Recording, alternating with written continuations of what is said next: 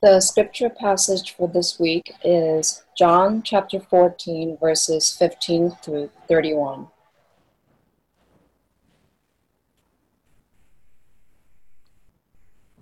If you love me, you will keep my commandments, and I will ask the Father, and he will give you another helper to be with you forever.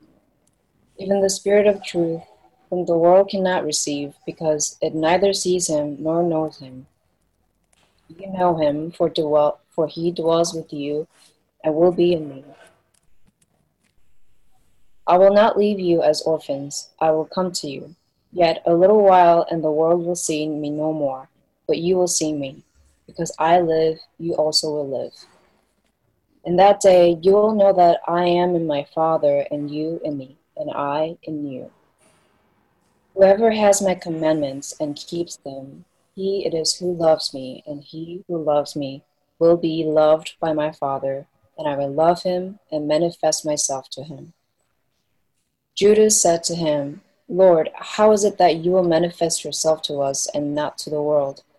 Jesus answered him, If anyone loves me, he will keep my word, and my Father will love him, and we will come to him and make our home with him.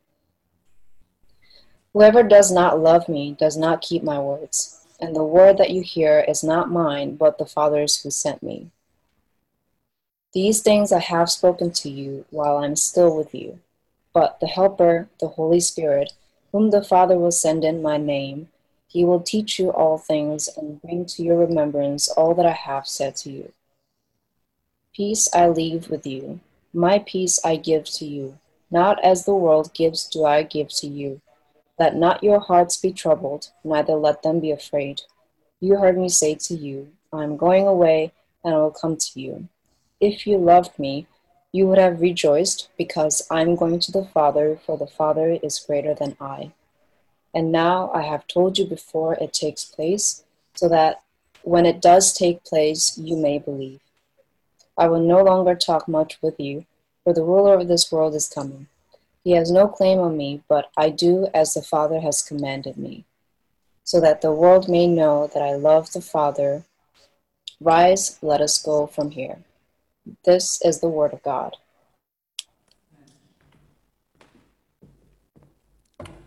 Thanks for reading God's word to us, Jenny. I'm going to invite you to pray with me one more time. Oh Lord, we ask that you would be our help. We ask that you would open our eyes to see clearly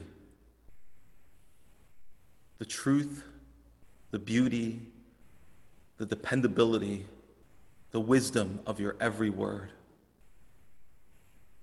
Lord, we ask that you would open up our eyes to see the beauty of Christ Himself would you do this for us? You've already given us your word, and it's more than we deserve, but we need your help to even understand it, to even take it and believe it, to walk in light of it. Lord, we ask that your word would not just wash over us, but that it would penetrate us deeply and that it would shape our hearts. We ask, Lord, that the words of my mouth and the meditations of all of our hearts would be pleasing, acceptable to you, our rock and our Redeemer. In Jesus' name, amen. We will all experience loss. If you haven't already, you will. And you know that every kind of loss hurts. But I wonder if any kind of loss hurts more than losing someone you love. Many of us have felt that. You've experienced that pain firsthand. Some of us live with an intense fear that we will experience that pain. We, we fear, we can't imagine what life would be like without a particular someone. Jesus' disciples knew that kind of fear because Christ had just told them that he would be leaving soon. And, and, and they could not come with him. And so, knowing how much that troubled them, the prospect of losing Jesus, Jesus comes and he promises them this. in John 14, verse 2. I go to prepare a place for you. And if I go and prepare a place for you, I will come again and will take you to myself. And where I am, you may also be.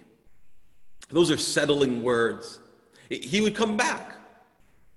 And all of his followers have the prospect of living with him eternally when he does come back.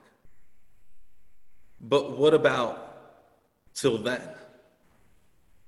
What, what, what's going to comfort us now as we wait for his return?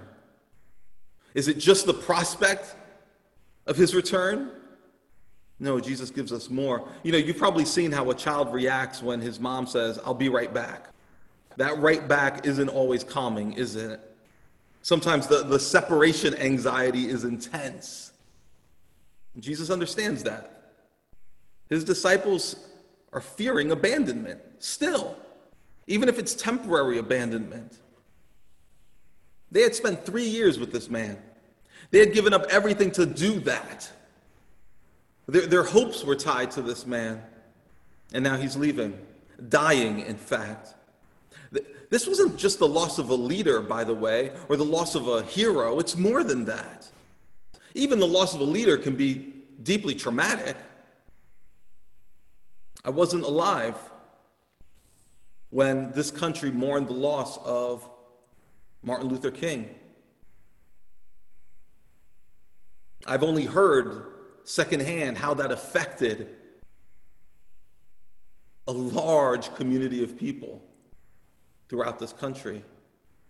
How hopes were dashed and a feeling of hopelessness settled in the hearts of many. I wasn't alive when John F. Kennedy Jr. was assassinated. Wasn't here to, to see how that was reported and to see how the country responded to the loss of JFK. But I've heard that it left an entire nation in mourning and grief. But the loss of Jesus here is more than that. Look what he says in verse 18. He says, I will not leave you as orphans. You see, losing him was more like losing a parent than just losing a leader or a hero. Imagine the depths of sadness and fear the fear of being orphaned. I wonder if you ever feel abandoned by God. If you ever feel like He is so far away, maybe you believe that He's still there somewhere, but He's certainly not nearby. Do you ever feel like a spiritual orphan? Like the psalmist in Psalm 42 who says, Why have you forgotten me, O Lord? Jesus here speaks to that feeling of abandonment. And he says to his disciples, I will leave you for a time, but I will not leave you alone. And he promises them and all of his followers since that they will receive the Holy Spirit. He promises them the Holy Spirit. And what we want to think about today is what exactly is Jesus promising them and us? Who is the Spirit whom Jesus promised? The first thing we want to see is that Jesus here is promising his own presence. Even as he leaves, he's promising his own constant, abiding presence. Look at verse 15 of John chapter 14. If you love me, you will keep my commandments, Jesus says. And I will ask the Father, and he will give you another helper to be with you forever, even the Spirit of truth, whom the world cannot receive because it neither sees him nor knows him. You know him, for he dwells with you and will be in you. First thing we want to see is that the Holy Spirit here, he is, he is not an it. He's a he, a him, and the pronoun matters. The Holy Spirit is not a force, an energy, or a power. The Holy Spirit can be grieved. Ephesians 4:30 tells us. You and I can lie to the Holy Spirit, Acts 5 tells us. What does that mean? It means that he is not just a force or an energy, he is a person. Not a human, not a physically manifested person, but a spirit with an identity, a personality, The Holy Spirit is a He. And Jesus in verse 16 calls him a helper. Helper. The, the Greek word, some of you may have heard it before, it's parakaleo. And it's really hard, notoriously hard, to translate that word into English. Some Bibles use the word helper, others call him the comforter. Literally, a parakaleo is someone who's called alongside or who comes alongside. Other words that can sometimes be used to translate that word are advocate or counselor. And, and think counselor like the kind of counselor one relies on in a courtroom. Someone who represents you, who advocates for you. My family and I just watched a movie called Just Mercy last night. And if you've watched that movie or if you've read the book on which it's based, you know something of the power that a righteous advocate or counselor can have. The movie tells the story of Walter McMillian, who was unjustly accused of a crime, sentenced to death for that crime, all because of an unjust uh, police force in his town, unjust prosecutors, and frankly, an unjust public that was unwilling to listen to his true story. He was condemned, and he stayed condemned until a young attorney named Bryan Stevenson was brought into his life. A righteous attorney, a just counselor. Made all the difference.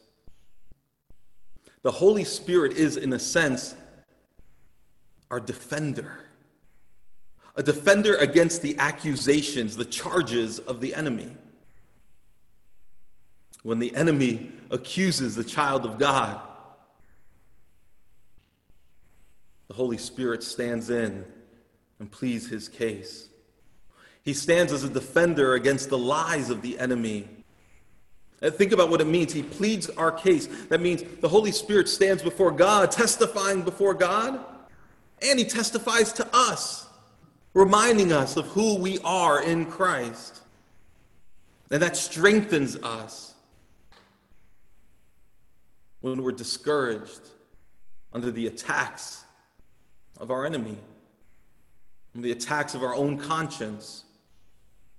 You see, the Holy Spirit plays a strengthening role, and that's what a righteous advocate or counselor can do. We see it in the story of Just Mercy. Walter McMillian isn't just served by Bryan Stevenson in the courtroom. This young attorney comes alongside him, encourages him, gives him hope. And it takes a while. But he begins to help this man grow in strength and a will to push on and fight for his own freedom. Frederick Bruner, a famous theologian, he calls the Holy Spirit the true friend. And he says this he says, a true friend, because a true friend not only encourages, but he often confronts and convicts us. And the Holy Spirit does that too. You see, he, he communicates comforting truth to us, but he also communicates convicting truth. If you're a follower of Jesus Christ, and I trust you have experienced the convicting power of the Holy Spirit, who shows you wickedness in your own heart, where your own mind has gone astray, and faithfully, lovingly reorients you to truth. You know, Jesus even calls him the Spirit of truth. The Holy Spirit is the truth teller. And don't we long for truth tellers in our lives? Sometimes it feels like we don't know who we can trust when it comes to public voices, media voices. Well, we can trust this Spirit. He is the Spirit of truth. Notice Jesus calls him not just a helper in verse 16, but he calls him another helper. I'm gonna, I'm, I'm gonna give you this other helper. And the reason he says this is because these disciples already have a helper. It's Jesus. But that helper is leaving. And this, this illuminates a really important truth for us.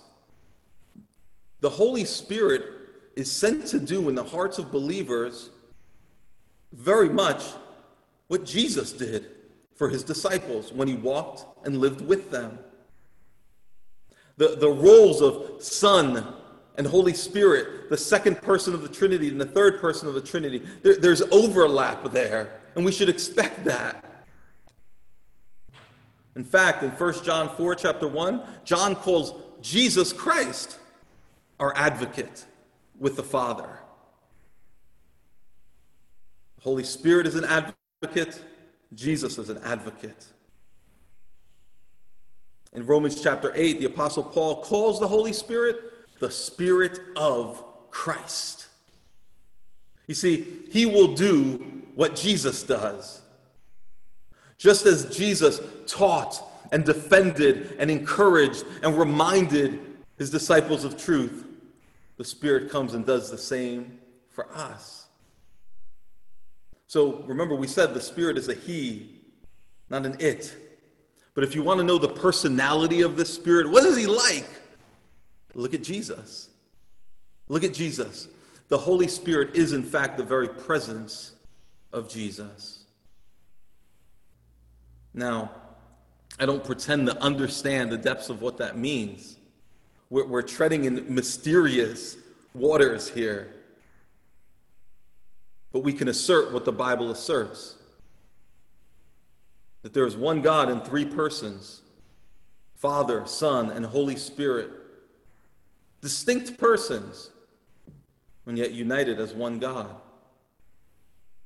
So united, in fact, that the presence of the Holy Spirit in your heart, Christian, is the presence of Jesus.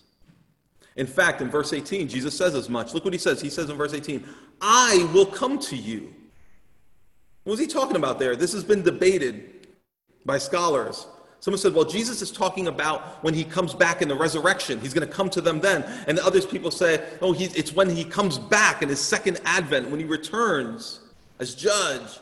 He's going to come back then. Others have said, no, he's talking about he's coming to them in the Spirit. When the Spirit comes to them. I believe we don't necessarily need to distinguish. Or that is, perhaps when he says, I will come to you, he has all of these in mind. Jesus comes in all these ways. In the resurrection, he will come in his second advent, and he comes to us in the Holy Spirit. The Holy Spirit is the presence of Jesus. We're just beginning to emerge from quarantine, and some of us are starving to get together with people that we love face to face. We've got Zoom, of course, but is this even a gathering, frankly? It's a virtual gathering, we call it. But what does virtual mean? Virtual means almost but not quite, right? Like virtual reality is almost reality. We have the hope that we will be together soon as a congregation. And that's good. That's a strengthening hope. But is it enough? We still long for presence right now. The same is true spiritually. We long for and need, in fact, the presence of God with us. I love the gospel. The news, the truth of who Jesus is and what he has done. That the facts of the gospel are stabilizing truths, they are life giving truths. In fact, Paul says that the gospel is the power of God for salvation. You and I need the gospel. And yet, God knows that as we walk through this life, we need more than just facts and ideas in our head. We need more than just news in our mind. We need the presence of our Savior Himself. And what Jesus is saying to his disciples here is if you are my follower, you are never alone. I will come to you.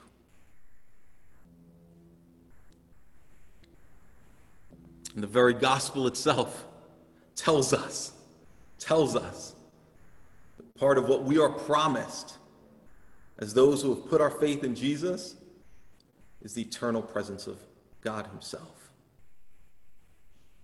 Verse 17, Jesus says, You know Him, for He dwells with you and will dwell in you. See that word? He, the Spirit d- dwells with you, and, and Jesus promises He will dwell in you. Those, those prepositions, they, they point to intimate connection, to the unbreakable bond of unity that exists between the Spirit and God's people. In fact, in verse 20, Jesus says, You will know that I am in my Father, and you in me, and I in you. Through the presence of the Holy Spirit, we are united to Jesus as intimately and permanently as Jesus the Son is united to the Father. When Jesus says, I won't leave you as orphans, he is promising more than just a future presence. He's promising them a right now presence of God with them and in them. He won't leave us as orphans. And this is better than just having a parent who's there. Think about someone, a kid walking down the street and the parent's walking behind him. Every once in a while, he looks back to make sure mommy's with me or make sure daddy's with me. This is better. This is God walking with, alongside, and abiding in us, beside and inside. In verse 23, Jesus says, If anyone loves me, he will keep my word, and my Father will love him, and we will come to him and make our home with him. You see, you see what he's saying there. Jesus is saying, when the Spirit comes, that is me coming to you, it's also the Father coming. One theologian put it this way In receiving the Spirit, we have the whole triune God with us. Not a piece of God, not a part of God. No, God Himself. D.A. Carson, who's a, a, great scholar that many of you know of, he says, this, this the presence of God with us in the Holy Spirit, he says, this must not be construed as a merely creedal position. He's saying it, it can't just be a fact that we confess, that's written in our ancient creeds, and we confess it as true. We recite it from time to time. No, he's saying, continue the quote, the Spirit, Carson says, is to be experienced. Otherwise, the promise of relief from the sense of abandonment is empty. You see, if you and I do not experience the presence of the Spirit, then the promise of His presence, the promise that we've not been abandoned, it rings empty. Jesus is promising to His disciples His own presence. He's promising this to individual followers. He's also promising His presence to the church as a whole. Local churches like New Hope Fellowship and the church worldwide. He has not left us as orphans. Jesus is promising his very presence when he promises the Holy Spirit. The second thing we want to see is that Jesus is promising his power. He's promising his power. Look at verse 15 again. If you love me, you'll keep my commandments, and I will ask the Father, and he will give you another helper to be with you forever. Now, we have to make sure that we understand what Jesus is saying here. He's not saying, keep my commandments, and then I'll give you the Spirit. No, that would not work. And it's not what he's saying. He's saying, if you love me, you'll keep my commandments. And if you love me, I will receive, you will receive the Spirit. Those who love me keep my commandments, and those who love me receive the Spirit. Both of these things are true of those who love Jesus. God always connects loving Him with keeping His commands. In 1 John 5 3, in fact, It says, For this is the love of God, that we keep his commandments. How is love for God manifested? Well, John tells us it's by keeping his commandments. And his commandments are not burdensome, he goes on. You see, love for God will manifest itself in keeping what God says. And keeping means obeying, but it means more than obeying. Keeping, this word has to do with holding on to Christ's commandments, valuing them, not jettisoning them, not letting them go, and following them. But the point Jesus is making here is not obey enough. And if you obey enough, you'll get the Spirit. If you, if you reach that level, no, it's love Jesus, and these two things will be true of you. You will keep his commandments, you will receive the Spirit. One way I like to think about this is that by keeping his commandments, we're expressing love towards Jesus. By sending us his Spirit, he's expressing love towards us. He goes on in verse 21 to put it a slightly a different way, but he's saying very much the same thing. He says, Whoever has my commandments and keeps them, he it is who loves me. And he who loves me will be loved by my Father, and I will love him and manifest myself to him. And again, he says a very similar thing in verse 23. Those who love me, I will manifest myself to them. How? He manifested himself to his disciples when he rose from the dead and appeared to them, yes. He will manifest himself to all his disciples worldwide when he returns. But he also manifests himself to his disciples through the presence of the Spirit. Jesus is saying, Those who love me, they keep my words, and those who love me receive the Spirit. And that needs to really be clear because we don't want to. The last thing we want to do is embrace the error, the dangerous misconception that the gift of the Spirit is reserved for those Christians who behave so well or do so many of the right things that they have graduated into varsity level Christianity, and now they can be blessed with the Spirit. No, Romans 8 9 says, Anyone who does not have the Spirit of Christ does not belong to him. And the flip side of that is true. Anyone who belongs to him has the Spirit of Christ. The Spirit of Christ.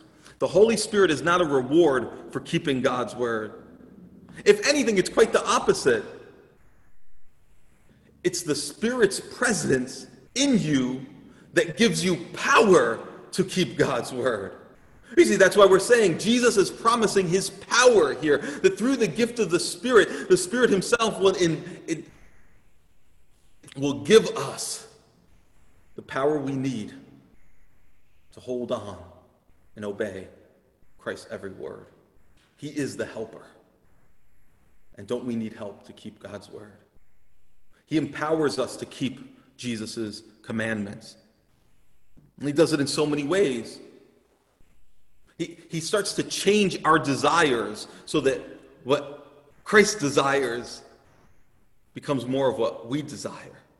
Have you seen this happening? If you've been following Jesus for any length of time, have you seen your desires start to align more and more with His? Maybe the process has been so slow, so slow that you don't even see it unless you look really closely. Maybe you need to ask some people in your life to, to, to remind you, to encourage you by showing you how they've seen your life, your desires, your goals, your values realigned with His.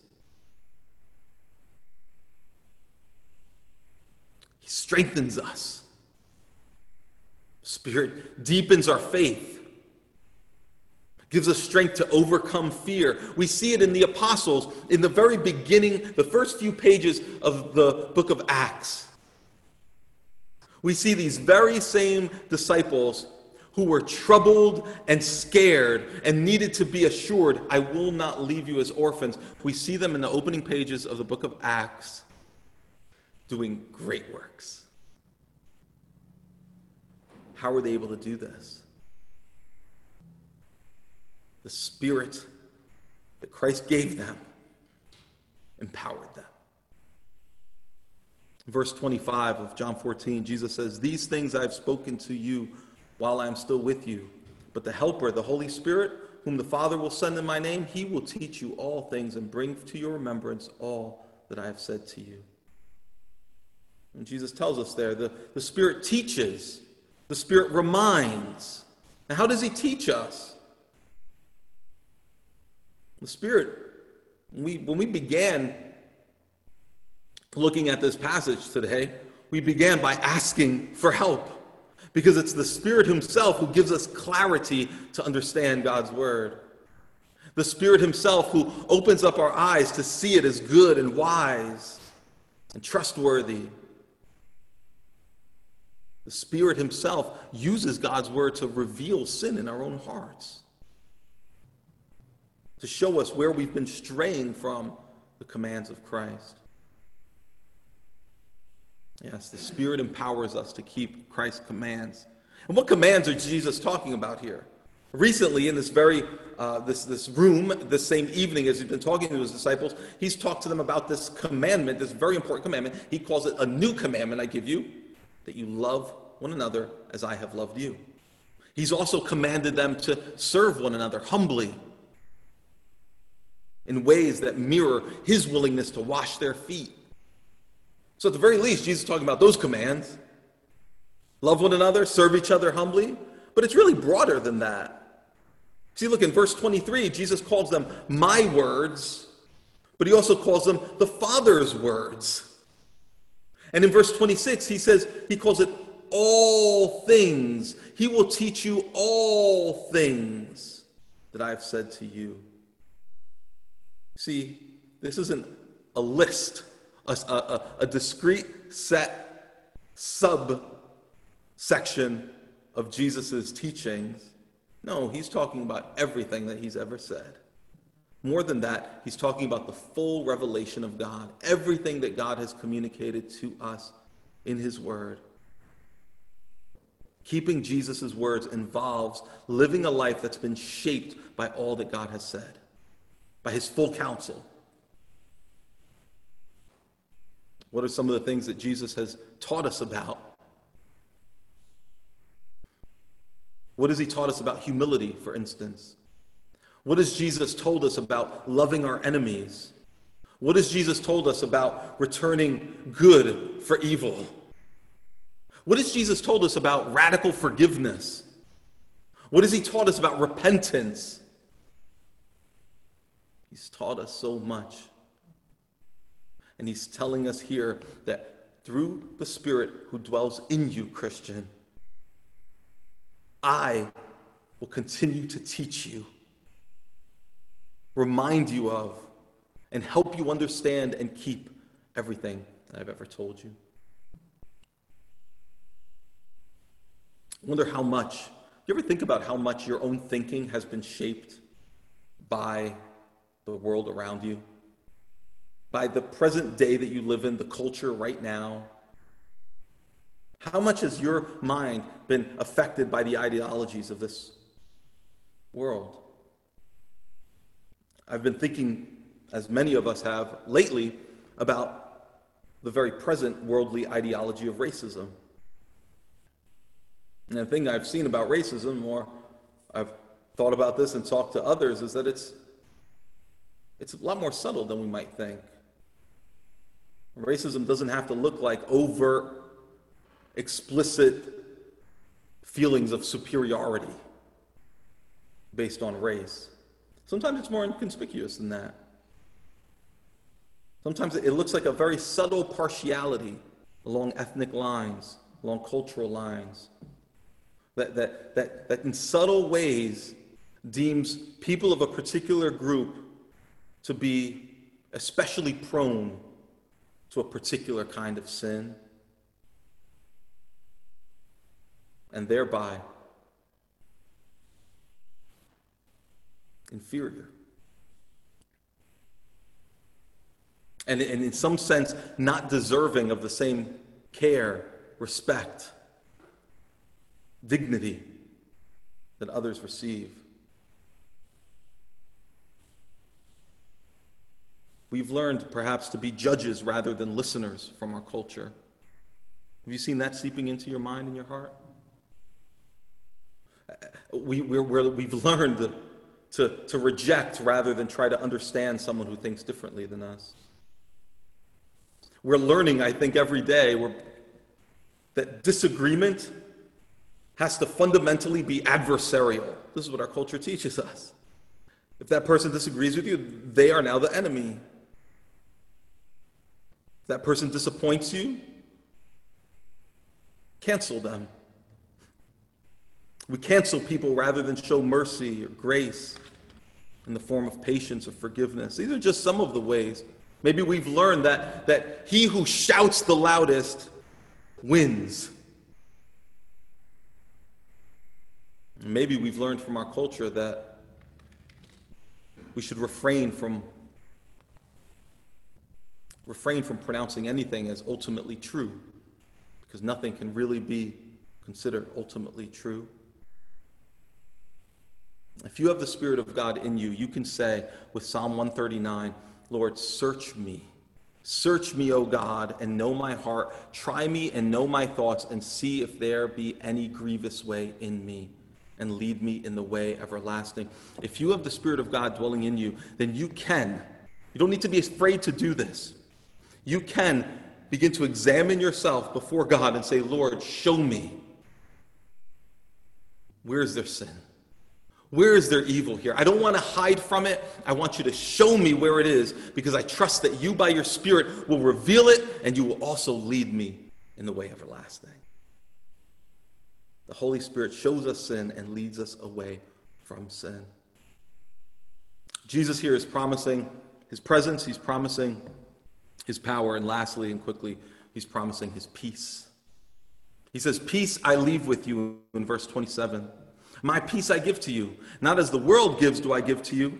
Let not your hearts be troubled, neither let them be afraid.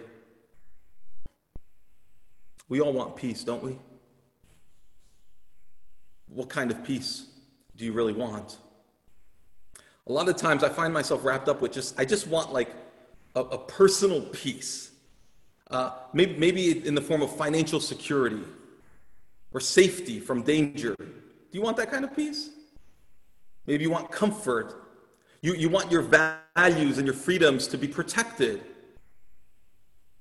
That's part of what it means to experience peace, you feel. So often that's where that's what our version of peace looks like. I want to have what I want and be left to enjoy it. I don't want my freedoms encumbered Frankly, that's the kind of peace that the world offers and seldom really delivers. It's the kind of peace that candidates appeal to, don't they? Either through fear, by saying if you vote for the other candidate, you will lose your safety, your comfort, your values will not be protected, your rights will not be protected, your freedoms will not be if you vote for that person. Or by offering themselves to fulfill those desires for peace if you vote for them. Jesus' peace runs so much deeper. Verse 27 Let not your hearts be troubled, he says. Jesus himself is troubled. We read that earlier in this chapter. And, that, and that's a key. We need to see that because Jesus accomplished peace with God for us by himself being troubled. He would soon face abandonment he would soon be hanging on a cross saying, My God, my God, why have you forsaken me? He faced wrath because we have not kept his word, because we have undervalued or ignored his word, because we have preferred what the world has to offer us. We made ourselves enemies with God. We had no peace with God. Christ had to buy peace for us. And it was costly and hard fought. What would Jesus have to do to leave his peace with us? He would have to accomplish peace by satisfying God's justice. I was at a rally yesterday, and one of the refrains I heard often was, No justice, no peace. And, and, and I think if, if received rightly, that, it's a true statement. And not, not as a threat, but as just a statement of fact. In communities, there really is no real, long lasting peace without justice. And so it is in eternity.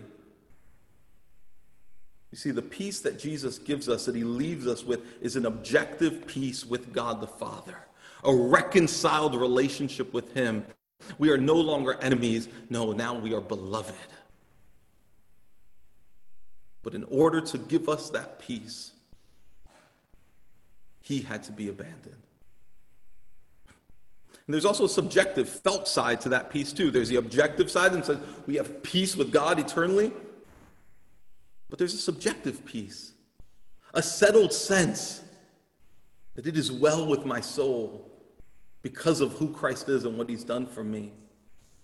It, it's not an ability to just kind of stoically walk through life without feeling troubled. Jesus didn't live like that. He didn't hover above the turmoil. No, he felt it. This is a man who said, Now my soul is troubled. The peace that he gives us is a peace that we can experience even in trouble, in sadness. This peace is the experienced, felt awareness of the presence of Jesus with you. Yes, he has reconciled you to God. He is able to right every wrong, and he will. And he cares more about the injustices that you've witnessed he cares more about the injustices that you've endured than you do. He has not abandoned you.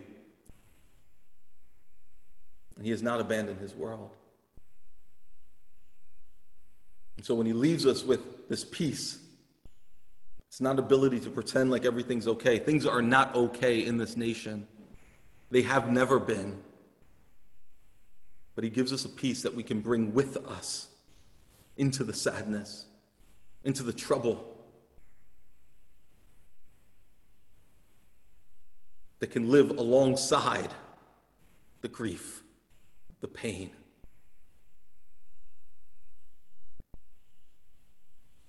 I don't know how 2020 will be described in the future, but it probably won't be described as peaceful, will it? So I think a question that we have to ask ourselves is what are we doing to get peace right now? What are you doing to find peace? Where are you looking for it? Are you just trying to insulate yourself from the turmoil around you, distract yourself from it, self medicate? Or maybe you want to engage the trouble. You're, you're raging against it and trying to find peace that way. And there's a certain kind of peace that can be found in both those ways, but it's fleeting, isn't it? Jesus offers us a peace through his presence via the Spirit that is long lasting and unchanging. He has not left you as an orphan. He will not grow faint or be discouraged till he has established justice in this world. Let's, as a people, stop looking for peace anywhere other than Him. And the last question I want to leave us with I've Where are you looking for peace? Last question I want to leave you with is what kind of presence have you been where God has put you? What kind of presence have you been? You know, in verse 22, Judas, this is not Judas Iscariot, it's another Judas, said to Jesus, Lord, how is it that you will manifest yourself to us and not to the world? And Jesus' answer is an interesting, it almost seems like Jesus doesn't answer his question, but he really does. And he tells Judas and the rest of the disciples, I'm going to come and make my home with you. The Father and I are going to come and make our homes with you. That's how I'm going to manifest myself to the world. You see, Jesus will reveal himself to the world. He will reveal himself to the world by living in loyal disciples throughout the world who become conduits, communicators of his peace, of his truth. Just as the Father sent the Son, the Son in John 20, we're going to read, sends us. And He gives us a spirit to empower us to do what He sent us to do to bring, to communicate His peace, His truth in the gospel. I had to confess to my children recently that because of the anger and the outrage that I've been feeling recently, I've, I've allowed it to, to create a, a, a deep cynicism in my heart. And it's coming out, especially towards my family. A, a kind of hopelessness about the world, a, hopelessness about the world that my kids are going to grow up in. Maybe you've been feeling some of that. And so in my own home, some of that's been coming out. I had to confess to them. My presence in, not, in this home has not been radiating and communicating the peace and the truth of Christ. It's been communicating hopelessness, anger. I won't mention her by name, but a sister recently shared about how, via her presence in the workplace, others were able to witness something of the peace of Christ. The way that she engaged, the way that she talked about the turmoil that she was witnessing, just like they were. She was able to communicate, and it led to opportunities to speak truth the truth of the gospel. That's the kind of presence that our sister is being in that workplace. Wherever you go, Christian, you bring the Spirit with you. You are the very presence of Christ. You bring, I should say, the presence of Christ via the Spirit. And the presence of Christ is not always well received.